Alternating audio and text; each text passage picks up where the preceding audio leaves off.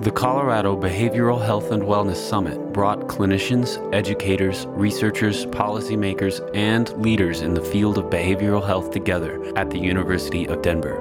The summit was a collaboration between the Mental Health Center of Denver, the University of Denver, and Envision U, who were gracious enough to invite the Emergency Medical Minute to record the event and share it with you all.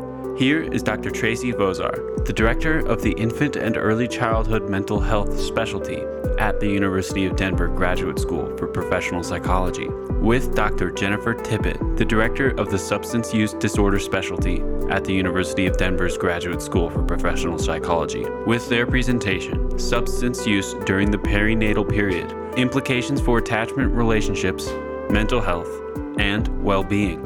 So we actually had a last minute change to our talk uh, title because we realized what we were focused on is really um, in line with a program that is currently in development within our department that we'll be telling you more about, the Expecting Wellbeing Program. And really, what we're covering are the spectrum of perinatal behavioral health disorders, including substance use during pregnancy and into the postpartum period. So, I'm Tracy Vozar. I direct our infant and early childhood mental health specialty within the Graduate School of Professional Psychology. And I'm Jennifer Tippett. I direct our substance use disorder specialty program at the Graduate School of Professional Psychology. And it might seem like an odd pairing to have an infant and early childhood person and a substance use person doing a lot of work together, but we're going to show you why this is um, rewarding and important work, particularly right now and right here in Colorado. So uh, it's funny because I have a really upbeat personality and I work with babies and young kids, and yet I seem to continually really depress people and bring them down. So I apologize for that straight out the gate, but we're going to start out by talking a little bit about maternal mortality, which is one of the reasons that our current work is so important. Um, maternal mortality is defined as death of a pregnant or postpartum person within that 21 month period that surrounds pregnancy and the year following childbirth. Um, what we know is that in Colorado, 80% of those deaths are preventable. So that's a strikingly high number of preventable deaths of new mothers. The primary causes, and so the reason that we're focused in this area, are behavioral health conditions, including substance use disorders and mental health difficulties, which are often comorbid, of course. Um, other causes you can see here, and greater than 85% of these cases of mortality are not pregnancy related. So it's not as though we have pregnant and postpartum folks primarily dying due to pregnancy related health concerns Instead, it's these other concerns and difficulties that are driving the mortality rates. And that's data for here in Colorado. When we've surveyed folks in Colorado, and this is CDPHE data from 2018, so very recent, regarding the past three months um, during their pregnancy, 14% reported using alcohol, and I want to highlight reported right? Because these are rates that um, pregnant folks were willing to endorse their use during the past three months. Our guess would be that it's likely higher, right? Um, 7% endorsed reported smoking cigarettes and 8% marijuana. The reasons for marijuana use were um, interesting to me. Um, there's been kind of an uptick in folks thinking that marijuana is safe to be used during pregnancy for nausea or um, vomiting or other um, concerns during pregnancy, particularly in the first trimester that many experience. And um, it's not the case. We actually know Turns that there no. are concerns for use of marijuana during pregnancy, um, but it's gotten kind of a reputation for being okay during this time period. Um, so many folks said they were using it to relieve nausea and vomiting, um, or for fun and recreation, thinking possibly that it's safe. Um, others to relieve anxiety or stress. So, of course, that's very significant, right? Because we'd like for them to be turning to other um, healthier forms of treatment for anxiety and stress. Um, others to help sleep, and some for treatments of chronic conditions, possibly medical or um, other mental health conditions. When surveyed regarding prescription pain relievers, um, around 4% reported use. 58% reported a professional spoke with them about the risks of using these prescription pain relievers during pregnancy. So notice that's, I was surprised at that rate. I thought that was low. I'd like to see a higher rate of healthcare workers talking to pregnant folks about prescription pain reliever use during pregnancy and some of the risks that can be associated with that for the developing newborn. 11% reported receiving scripts from more than one physician, also notable. And 7% reported receiving prescription pain relievers during pregnancy from a friend or family member. So going outside of um, a prescriber. Um, I might say one thing really fast too. Um, although we've talked about alcohol and cannabis and opioids during pregnancy, we also have a sharp uptick in methamphetamine use in pregnancy. Um, it kind of kind of got pushed out of the limelight, but since about 2015, we've seen that really, really rising as well. Um, so just have that. That's true in Colorado and. So, yeah, across. Um, Colorado, especially, meth is our biggest um, used drug in Colorado, more than opioids, actually. Which it is interesting because with the opioid epidemic, mm-hmm. meth is really getting it really um, kind of, well, less you, attention. You can't sue Jesse Pinkman, right? Like you're not going to sue the dude in the trailer making the meth. right. You can sue Johnson and Johnson, and that's pretty good headlines. Um, right. So there's a lot of like. But what happens is a lot of people start using either meth or opioids and then pair them together to either come down or go up. And so that also really happens a lot.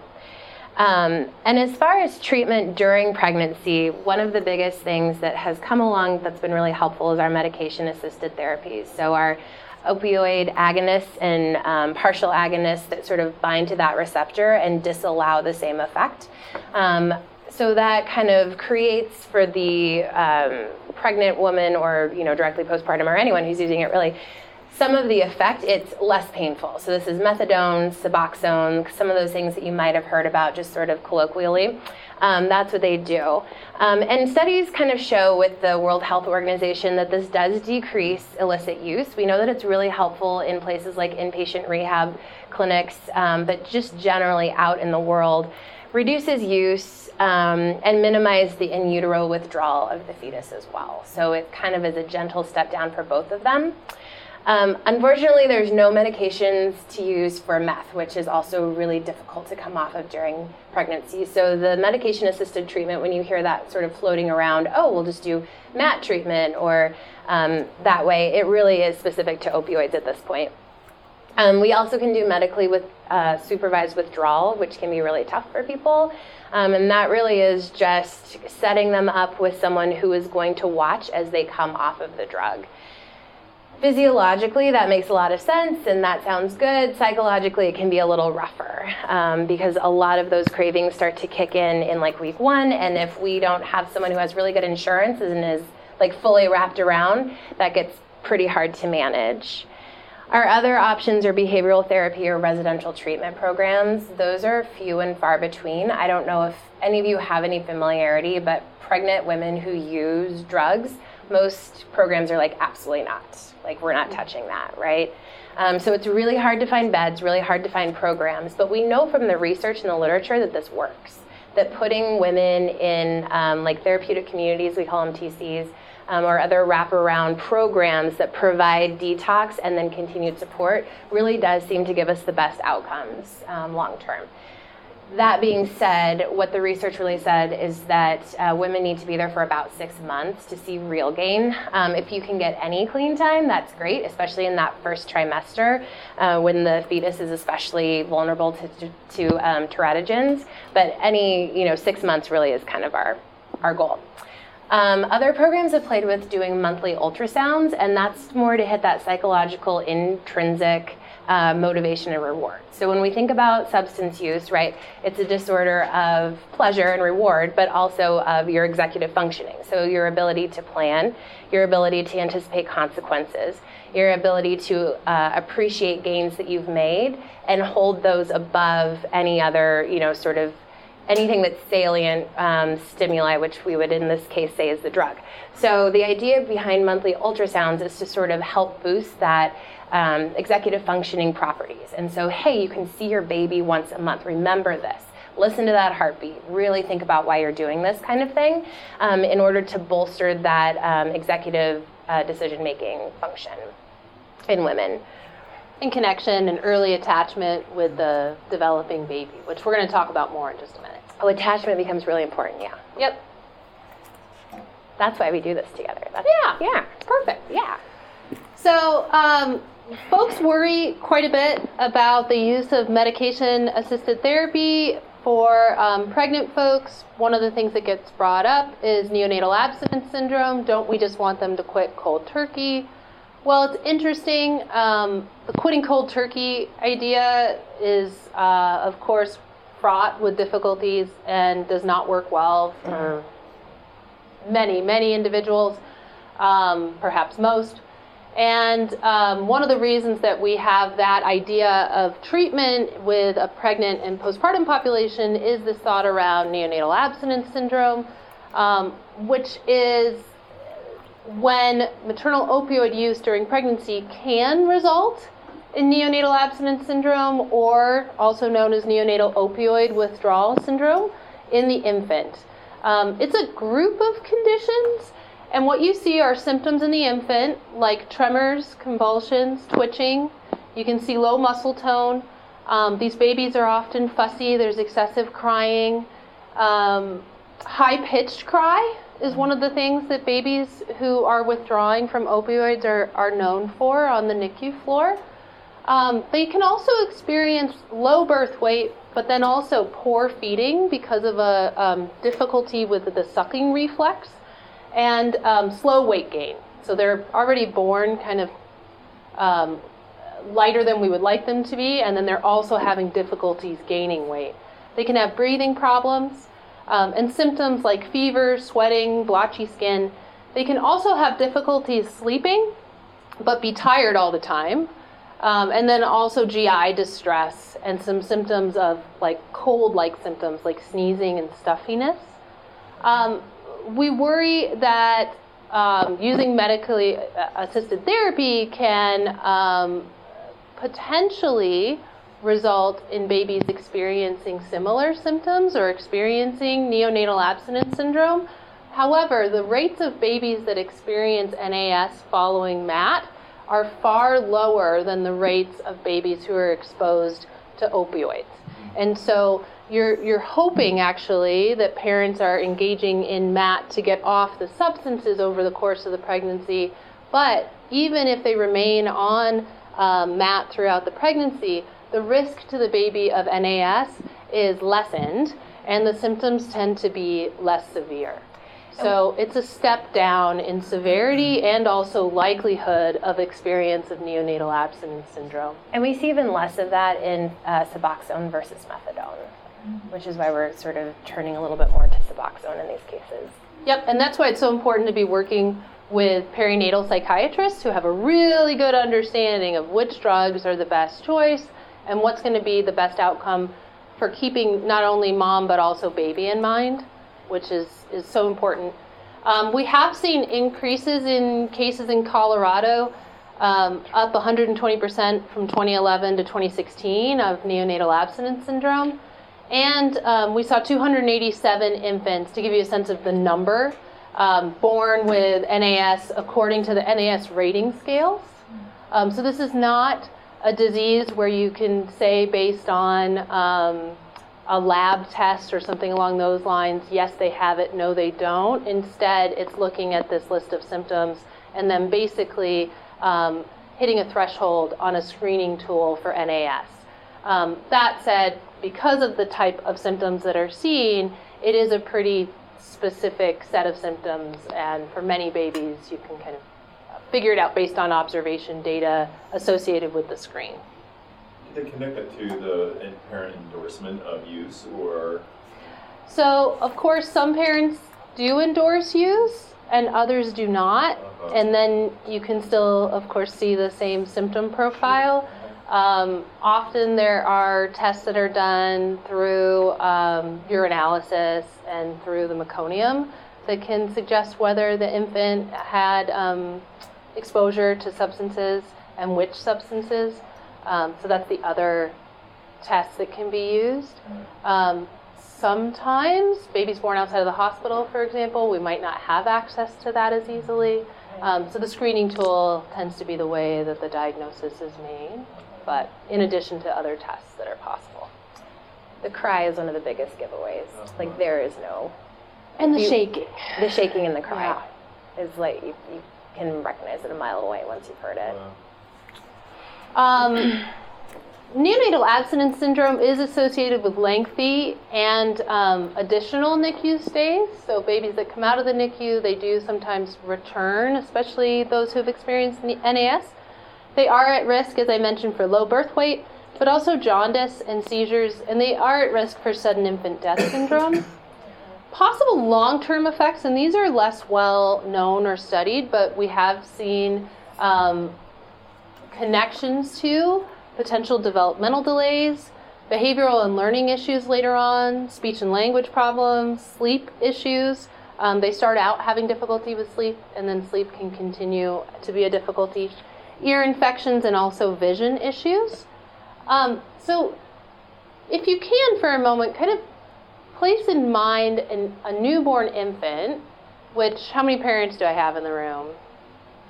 Okay, so newborns, easy to manage on the best of days, not so much, like, right? False statement. Right, not so much. No. Newborns who are experiencing this set of symptoms, wow, that would be difficult to manage, right? Um, often when they're withdrawing, they are within the NICU setting, and so there is support. But um, now imagine that you're a parent who's trying to withdraw from substances yourself and trying to get clean for your baby. And you're faced with a baby that has sleep issues, that has a, a particularly high pitched cry, is fussy, irritable, difficult to soothe. Um, and you're trying to get off the substances that you've used to regulate yourself, and you're trying to regulate a difficult infant, a difficult to soothe infant who is also withdrawing from substances that um, are directly that that you having taken the substances yourself, you are directly responsible for the infant's set of symptoms. So imagine placing yourself in a mom's position with with that newborn and in that context. This is an incredibly tricky time for someone to try to come off of substances, actually. And just to add, uh, the NICU staff is not always super. Supportive, empathic understanding of parents who have been using substances during pregnancy. Yeah, yeah, yeah. Your Not baby's much. coming off of meth. We don't feel real sorry for you. Like, look what you've done to this poor little baby, right? But to add to Depending on the staff members. Some, absolutely. and there's there's been Absolutely. some efforts around education and support, and um, a lot of the work I was doing at Tulane in the NICU was with working with staff members to help them think about, you know, what what do you think that parent's life was like before they got pregnant and during their pregnancy? You know, what do, what do you think they were experiencing? Why do you think they were using substances? Do you think it was easy to come off of those, right? So doing some some work with the staff around fostering empathy and understanding for the parents, um, to then try to um, support the relationship between the parent and the child. But that's a um, an uphill struggle right now, for sure. Yeah.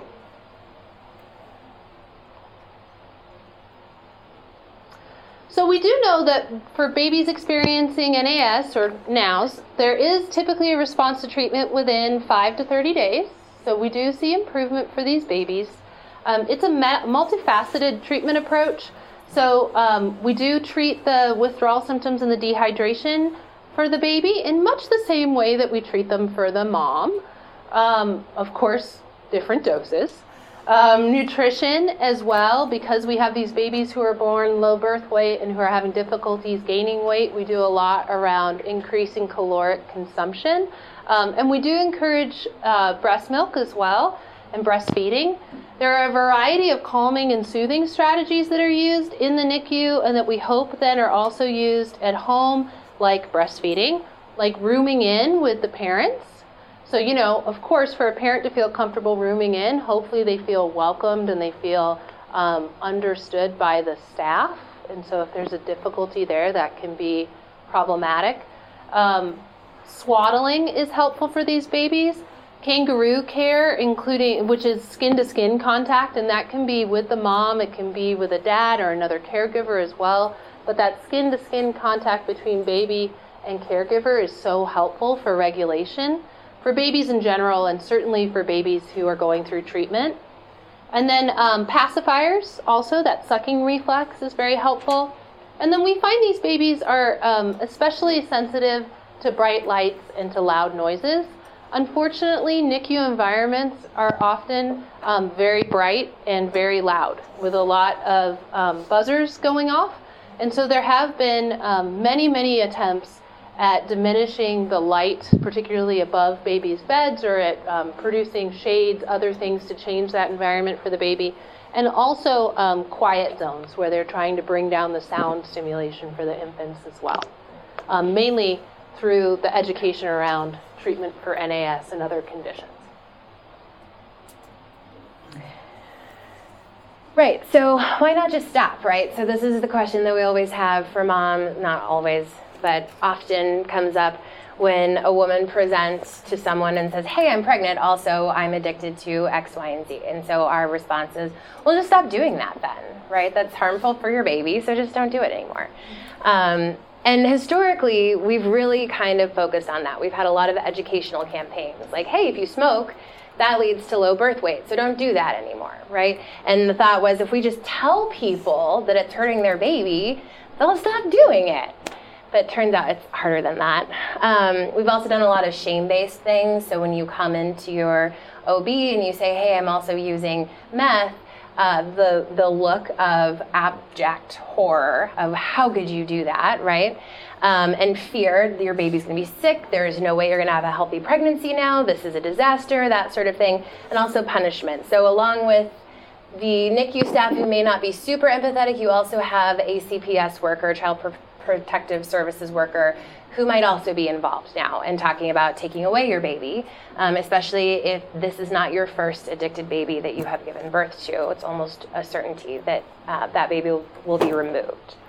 Um, we focus a lot less on why this behavior is happening. Why someone who knows, right, educational campaigns knows that this is hurting their baby, has seen the look on your face of absolute horror and disgust. They've seen it, they get it. CPS is coming to the hospital. They're scared, but they're still using. And we really don't think about what drives that continued disregard of consequences. So, things like trauma. We see a really high uh, level of trauma in this population that has typically been unmet um, and untreated. Underlying mental health issues. So, bipolar disorder um, being one of the big ones, depression um, anxiety, PTSD, things like that. And then also attachment systems, which we really don't talk a whole lot about, but Tracy and I really nerd out about. Um, and it's something that really gets uh, under appreciated in substance use disorder treatment in general, but especially in this population. Because uh, newsflash, pregnancy and postpartum is really stressful. So we had like two moms in here. We're moms. We're here to tell you this is actually really hard. I don't know if any of you have done it before in other capacities. Um, so just being pregnant and then having this teeny tiny human that you now have to keep alive is really turns out to be quite difficult, right? Mm-hmm. Um, it increases the likelihood and severity of mental health issues broadly. So you have hormonal changes, which then mess with all of your um, neurotransmitters up here your serotonin, your dopamine levels. You're not sleeping, you're not eating well because you're exhausted. Um, so it really kind of kicks up those mental health symptoms that we know tend to get kicked up when you're not taking really great care of yourself anyway.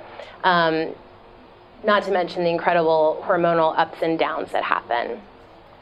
Uh, within our societal structure as it sits now, we also have a really decreased level of support.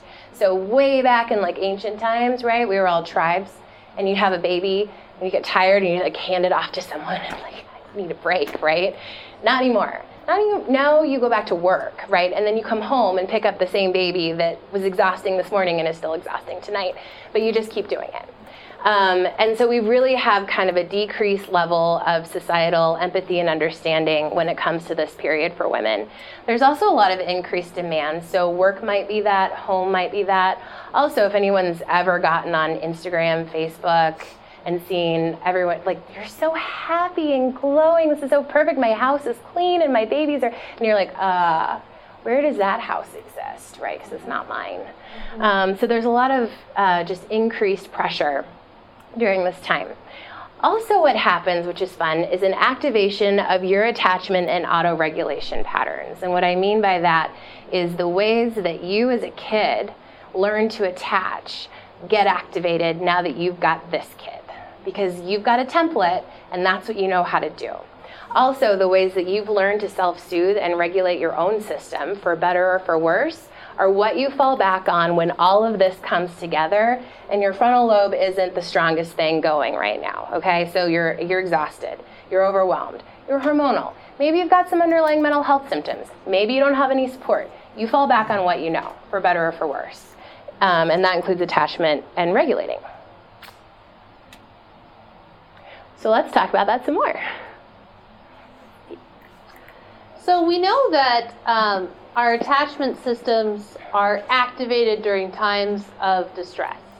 So what do I mean by that? I'm talking about attachment systems. This is very, as Jen put it, we love to nerd or geek out about stuff like this, but not everyone is an attachment nerd. So let's talk about this a little differently. So what I want you to do is, is anyone else an attachment nerd? Sorry to interrupt. Attachment you. nerds? Anyone? Anyone? No, no. Kind of. No, kind of. Maybe. Okay. Maybe. All right. We might get some converts. We're, yeah, we're gonna try to convert Give you us a couple over. minutes. That's right.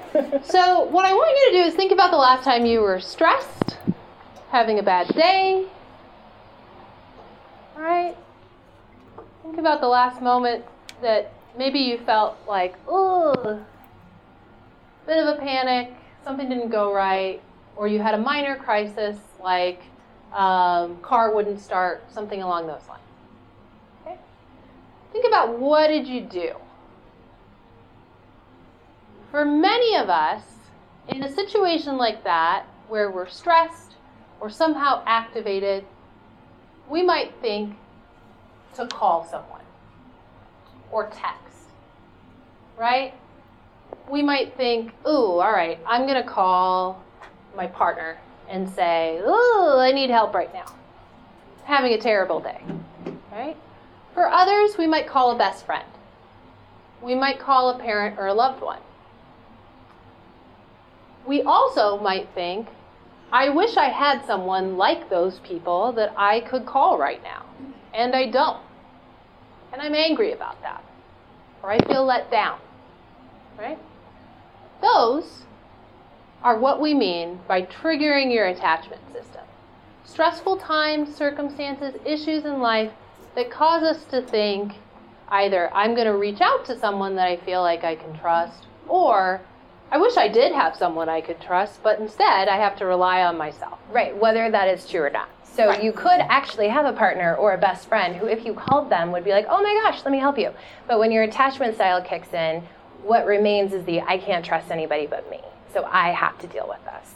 And we know that these are laid out during infancy and early childhood, very early on, in a way that we call working models.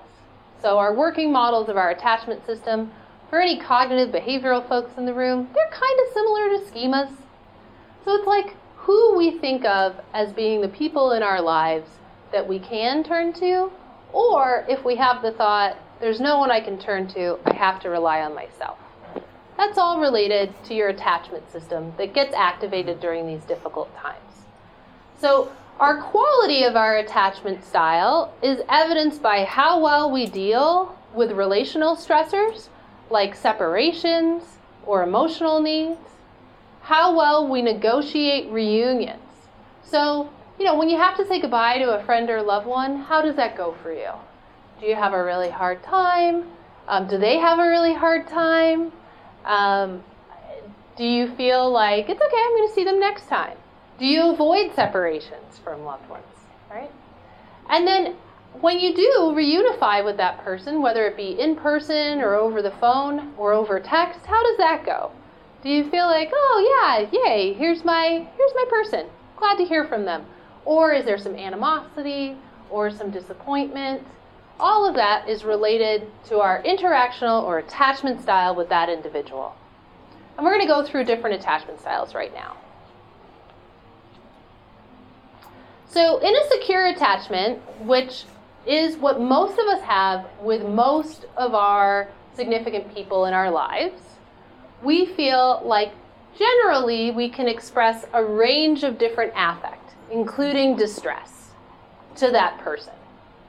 We also feel like we're able to seek comfort from that person, and we're able to receive comfort from that person. So it's a two way street. I feel like I can ask you for comfort or help, and I also am willing to take that from you, those efforts to, to comfort me. Um, when there's a frustration or a tension or a difficulty in the relationship, I feel like pretty much we're going to be able to get through it and resolve it. Maybe it'll take us a little while, maybe it'll be a bit bumpy, it might be stressful, but we'll get through it together. And I'm able to engage in other activities or other relationships without feeling too preoccupied or distressed about my relationship with this one individual. This is the attachment style that has the best long term outcomes for folks.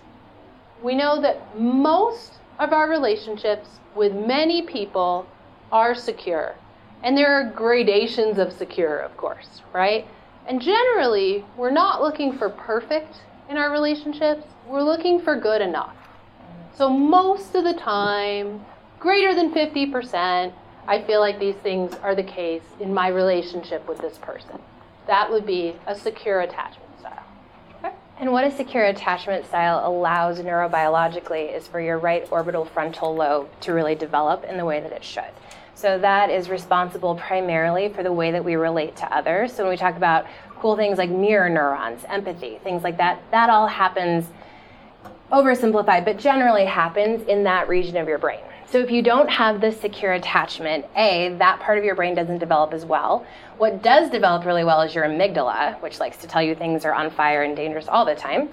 Um, and then also with a secure attachment, your regulatory system. So your sympathetic and your parasympathetic branches of your nervous system are pretty balanced at that point. They're able to have a set point and talk to each other. So what happens when you don't have that, and I, these are super dense, I'm not going to go through all of this, um, is that those things generally don't happen. So that right orbital frontal cortex doesn't get developed in the right way. It's not as strong, and so it can't override when the amygdala says, hey, we're in danger. Usually, if your amygdala says, hey, we're in danger, your frontal lobe is like, yeah, let me check it out. Let me get back to you. I think we're okay. And then, if not, we'll, we'll do something about it. Um, but if you don't have a secure attachment style, that doesn't happen. So, dismissive avoidant, which is also called anxious avoidant, that's usually the, your caregiver was sort of like up and down. You couldn't predict it very well. So you feel very anxious in your attachments with others. So to Tracy's example of the car starting, that might be the, gosh, I really wish I had someone to call, but what if I call and they think I'm being overly dramatic or I'm being a burden and I can't do that? Okay, I'm just going to deal with it myself, right? That's sort of a different flavor. Um, the parasympathetic branch tend to be uh, dominant in here, and the right brain is overregulated. Um, so, interaction with others is exhausting. You're always attempting to deregulate or downregulate yourself. So, typically, when we see, when I see people who have an anxious avoidant attachment style, they're often using things like marijuana, um, heroin, things to try to like deregulate and calm stuff down. These are the folks that'll come into your office and be like, I have to smoke pot because it's the only thing that mellows me out. Yeah, because it's the only thing that sort of decouples you from your um, sympathetic nervous system, which is like all the time like this. Um, you also have a preoccupied. Um, this is usually registered by the fear circuit, so people are often, you feel like people are mad at you, you're again a burden, things like that. Um, but you also rely on other people for regulation um, and self worth often. Fearful avoidant folks kind of has that typically what we think of as hardcore, like abusive environment. Um, the person who was supposed to take care of you was also the person who really, really hurt you. So you had no choice to bond with the thing that was really painful and awful. Um, and then often these folks will carry that into their lives. Um, they tend to use contradictory coping mechanisms. They fear intimacy, but they kind of want it. They don't know how to do it. They have a real low stress tolerance and poor attention. Um, often fearful, avoidant. They're not uh, in parasympathetic or sympathetic. They resort to something that we call the dorsal vagal system, which um, is sort of dissociation. So these are the folks who will come in your office and like fully dissociate because that's what they learned how to do as little kids. Um, and as far as drug users, when I see folks who are uh, fearful avoidant, they tend to use everything because they can't really activate or deactivate themselves. They're kind of all over the place all the time. So they use meth and heroin and this and that and a little bit of that. Um, so that's kind of what that ends up looking like as adults. So we call those three insecure attachments. Um, if you think of secure as being a wide swath, each of those types of insecure attachment also have gradations or gray areas. Um, disorganized is the one that we're the most concerned about for the reasons that Jen mentioned. Um, they are they hold the greatest risk for a variety of mental health concerns and substance use. Um, in general, it's important to think about attachment as being um, between two people. And so I'm not a securely attached person, but I can be in a securely attached relationship with another. And I can have many securely attached relationships and a few that are more insecure. Um, we tend to see less of the secure with some disorganized. That tends to not be the case.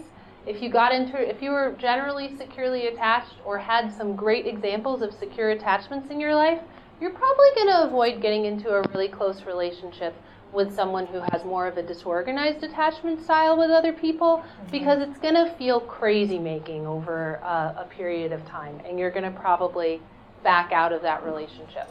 So these attachment styles are not diagnoses. Mm-hmm. Rather, they're ways of thinking about our relationship style with others, and they tend to confer a risk for a broad array of diagnoses and substance use concerns. And I will say that for some people, their secure attachment is their substance.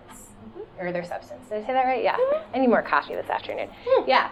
So if speaking of secure attachment to substances, caffeine. People talk about cutting down. I'm not really sure. No, why no. Um, I just don't get it. Maybe I need an educational campaign. Um, Fear. Yeah, so if you're used to things being really inconsistent and unpredictable, but every time you get drunk you feel better, guess what you start to securely attach to? That's the thing that meets your need every time you need it. It's always there. It does what it says it's going to do. And so you start to create a relationship with your substance. One of the less helpful things that we do in treatment is tell people how awful and bad and wrong their substance use is without acknowledging that some of them loves it. There's mm-hmm. part of them that loves using, and that's okay. Let's talk about that.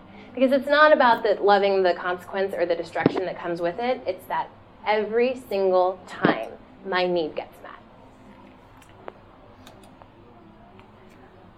Um, speaking of attachment, the other thing that really happens is um, our ability to regulate. So when we talk about individuals who have substance use disorders or other mental health concerns, really one of the things that we see often is an inability to regulate the system. Um, within those disorganized um, or insecure attachment styles, what starts to happen is the child, the baby, learns to regulate themselves. So you start to do what's called auto regulation or self soothing. And to some degree, degree, that's really good, right? Like we want little kids to be able to say, I'm okay, this is to be fine. Um, but to some degree, not to all the time degree, where you have to then only rely on yourself. Um, and this really does kind of come into play with pregnancy and postpartum, back to the slides previous when we were talking about this is an incredibly stressful time. So if you don't already have the tools to regulate your system, but you know that there's something that does, right? So the memory, the emotional memory in your hippocampus will remind you that what happens when you take a little bit of oxy is that your system does regulate. It's not that conscious, right? It's not like that boom, boom, boom. It's like a really subtle thing that happens in your brain where your limbic system goes, I am so stressed, I don't know what to do. And the hippocampus goes, I do. I remember this thing, right? And you've got an underregulated regulated orbitofrontal cortex, and probably your frontal lobes in general are a little underregulated from use. suddenly the limbic system and your hippocampus are running the show because you can't regulate yourself.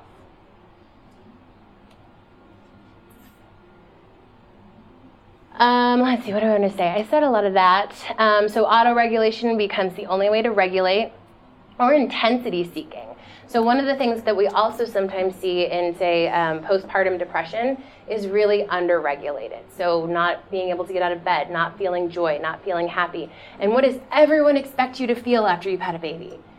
So freaking happy. Guess what? Not everyone does, right? But you might remember that there is a way. Maybe it's that that Chardonnay that happens at two, and then at ten, and then like eight in the morning, you're also having a bottle with the baby, right? So that starts to kind of do uh, what you can't do for yourself.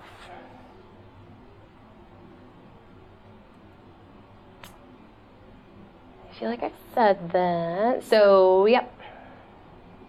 Oh, I think we highlighted this, but in securely attached children, the preference becomes to connect with others. In an insecure attachment, the default becomes your auto regulation. So if you have the attachment pattern from your own upbringing that is insecure, and now you have this baby, rather than having the impetus to bond with the baby, you're going to fall back on what you know to regulate your own system.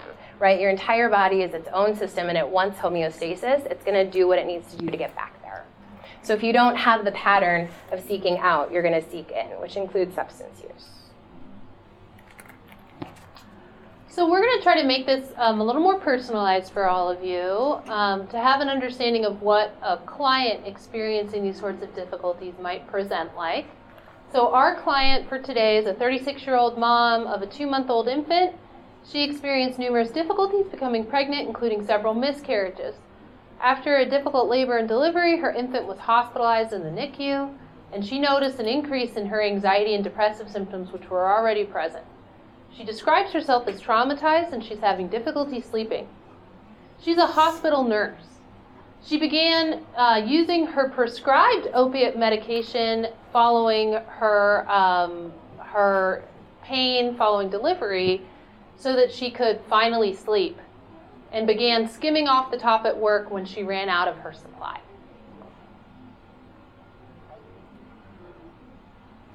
So keep our case study in mind as we walk through um, some of these perinatal mental health conditions.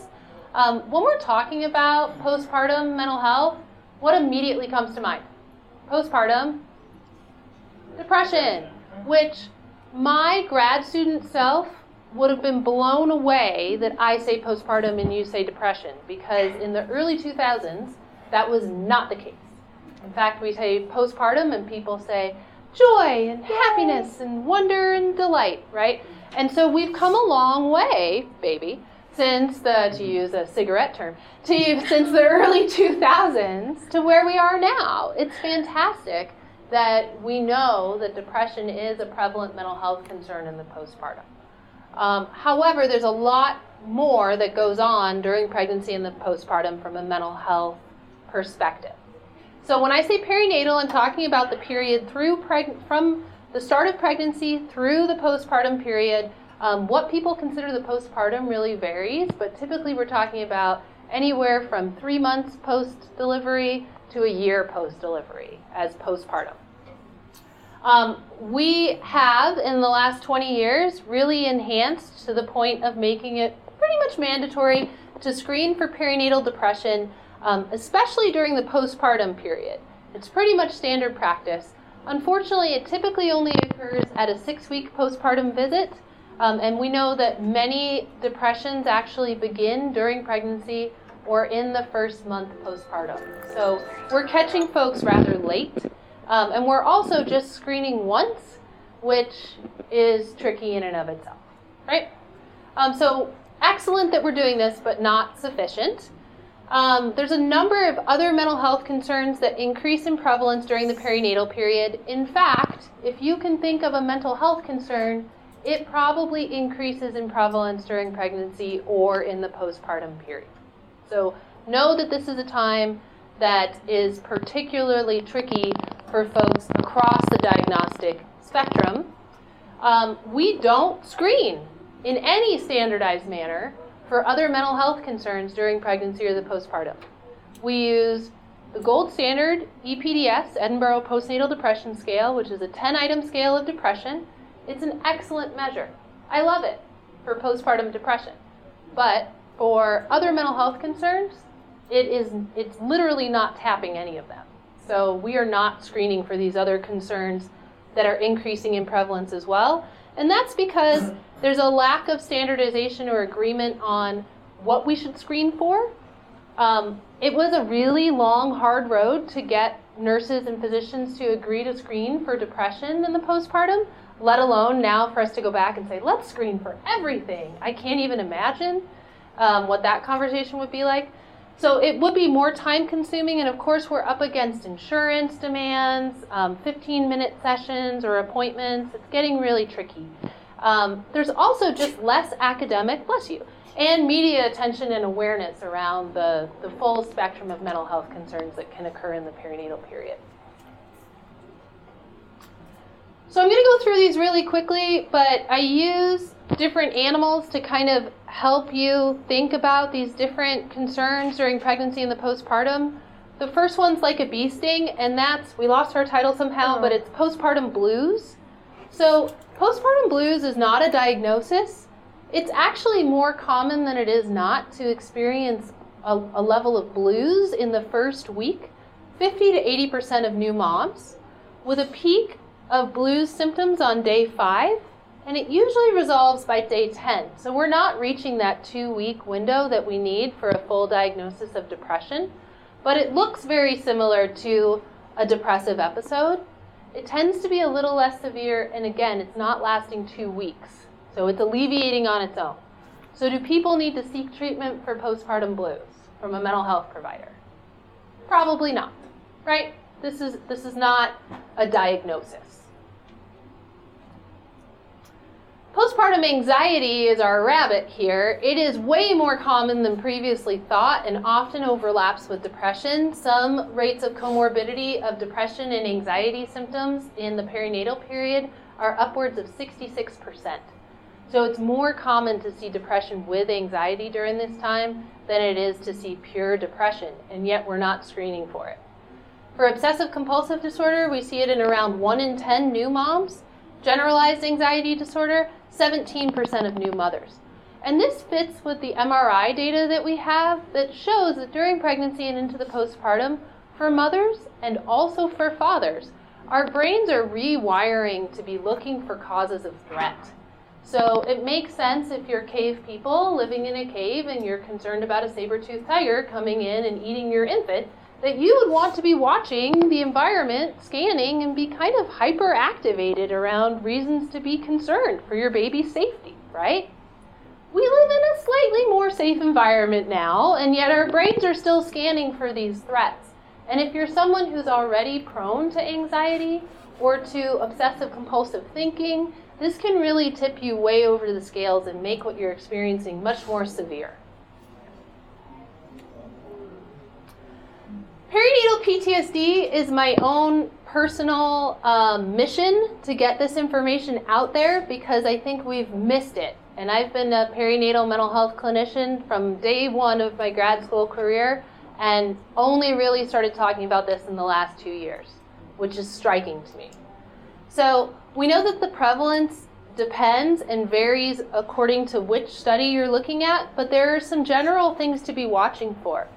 If you look across all childbirths, we know that post traumatic stress occurs in about 4% of deliveries.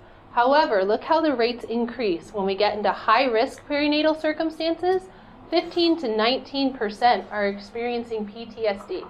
Not acute stress disorder, not um, some trauma symptoms, but actual diagnostic criteria for PTSD. Those are things like pregnancy complications and preterm birth.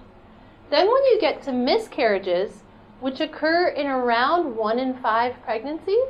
So, one in five pregnancies, 25% rate of PTSD following a miscarriage. Ectopic pregnancy, 38%. These are very high prevalence rates for post traumatic stress, and 39% in cases of infant loss.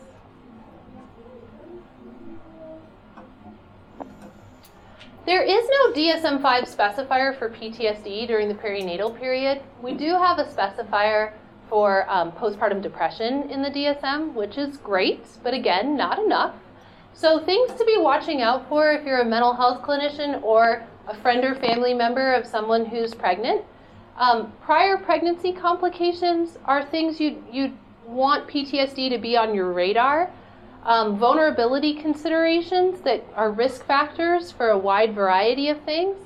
Partner conflict, a previous PTSD diagnosis, and anything around a difficult pregnancy or labor experience are all reasons to kind of have PTSD on your radar for that person. Postpartum psychosis. Oh, I should have me- mentioned PTSD is our white elephant in the room because we're just not really talking about I wondered why it was an elephant. People talk about, like, oh, they had a traumatic birth, but then we don't think about that as potentially resulting in PTSD, which is why we haven't made that connection. I'm not sure. So that's our white elephant in the room. Um, postpartum psychosis is our lion. It is um, highly severe, highly concerning. It's very rare. So, one to two per 1,000 childbearing women will experience postpartum psychosis. The onset is typically within the first two to four weeks following delivery, but can occur as early as 48 to 72 hours after delivery. Symptoms are very similar to psychoses at other times, um, and they are at risk for infanticide and suicide at much higher rates.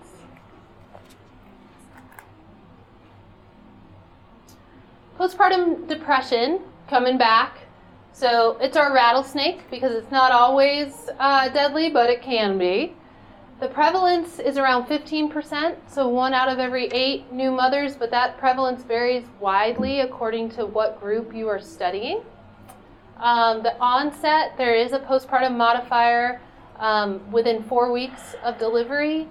And uh, typically, anecdotally, you can see a postpartum depression anywhere from three months postpartum to two years after delivery, depending on whether the individual feels as though their depression started around, like, is related to the childbirth in some way, right?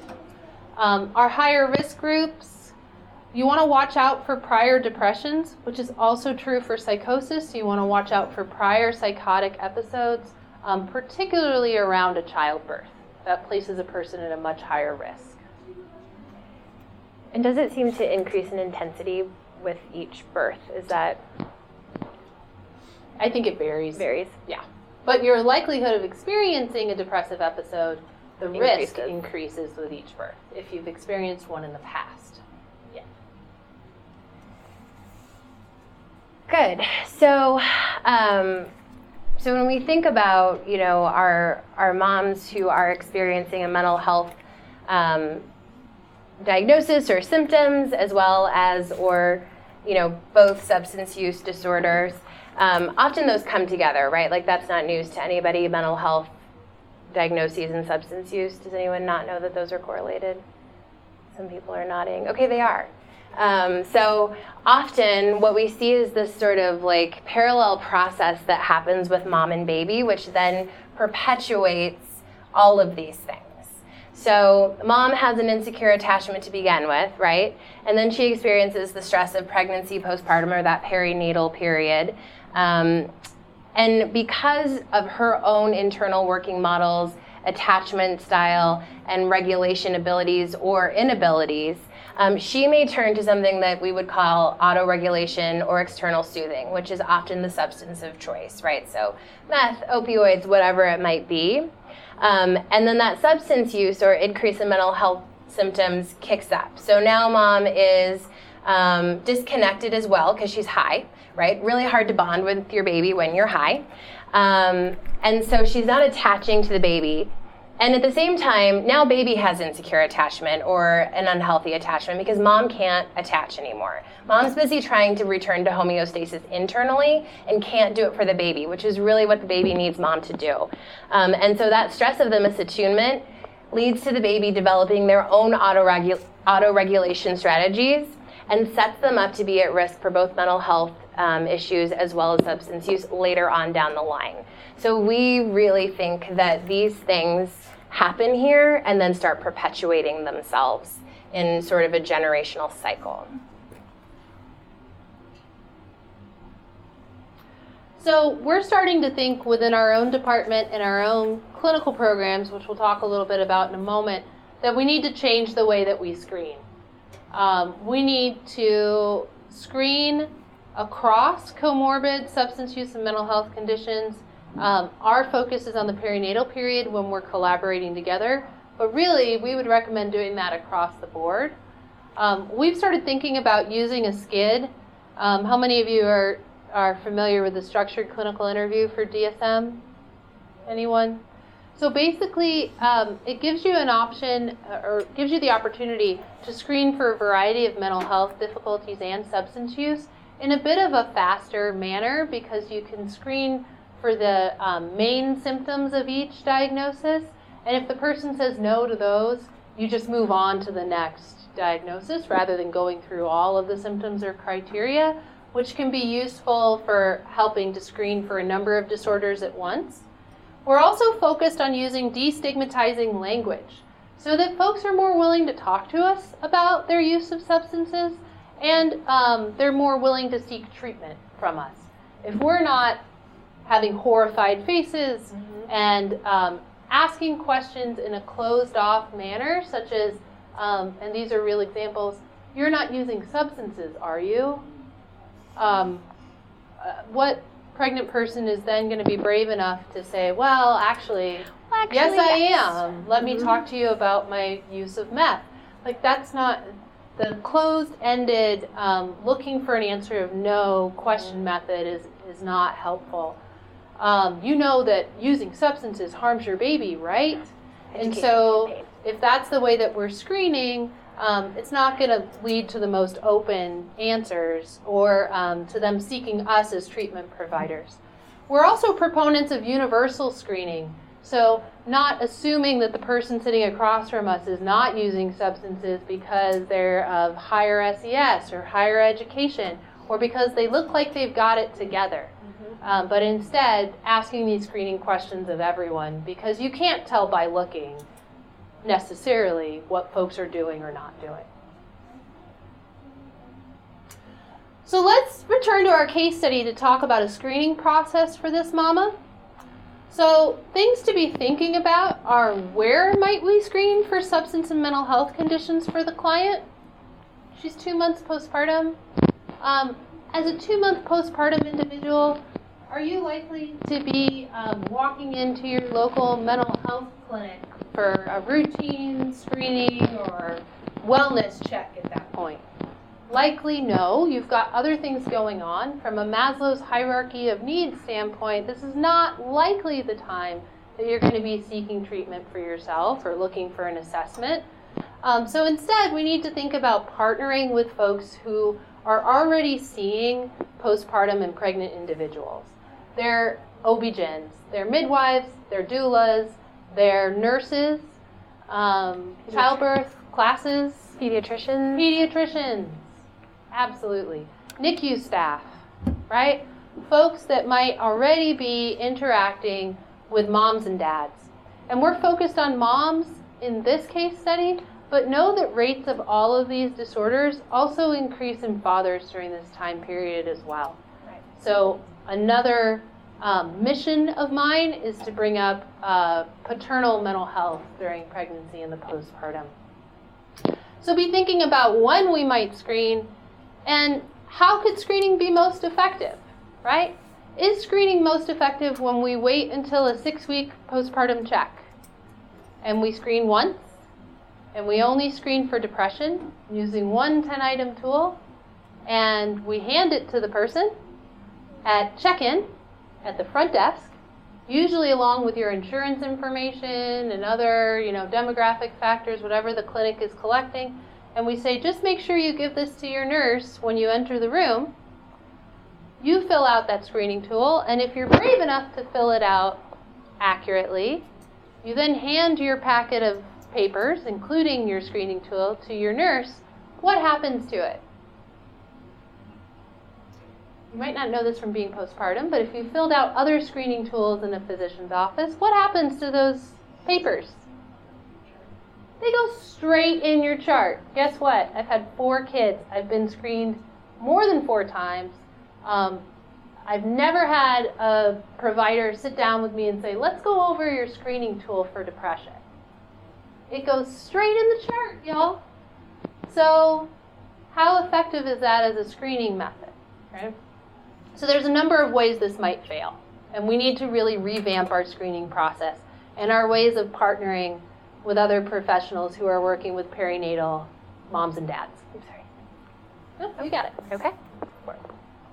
Um, so, uh, I don't really know how I want to segue into this slide. So yeah. one, one of the ways that we're looking at um, partnering to address this and other concerns is by training our own doctoral students in clinical psychology to think about substance use and mental health differently. And one of the ways we're doing that is through our COST program, which was recently funded. We're overjoyed. It's a HRSA grant, and it allows us to specifically train 24 students over three years, eight each year, um, within GSPP and also in Morgridge College of Education. Any Morgridge folks in the room by any chance? All right. Um, we have two students a year from Morgridge in the program, and they are getting um, more intensive class training and field placement training and supervision in exactly this. So, in working with comorbid substance use and mental health conditions, um, one of the areas of specialty is perinatal and infant and early childhood mental health. So, they take my classes in addition to Jen's classes on substance use. Right. Or the other area of specialty or focus is our Latinx psychology program because we know that we are underserving the Latinx population. And so being able to screen and treat um, substance use and mental health conditions in our Spanish speaking and bilingual populations as well.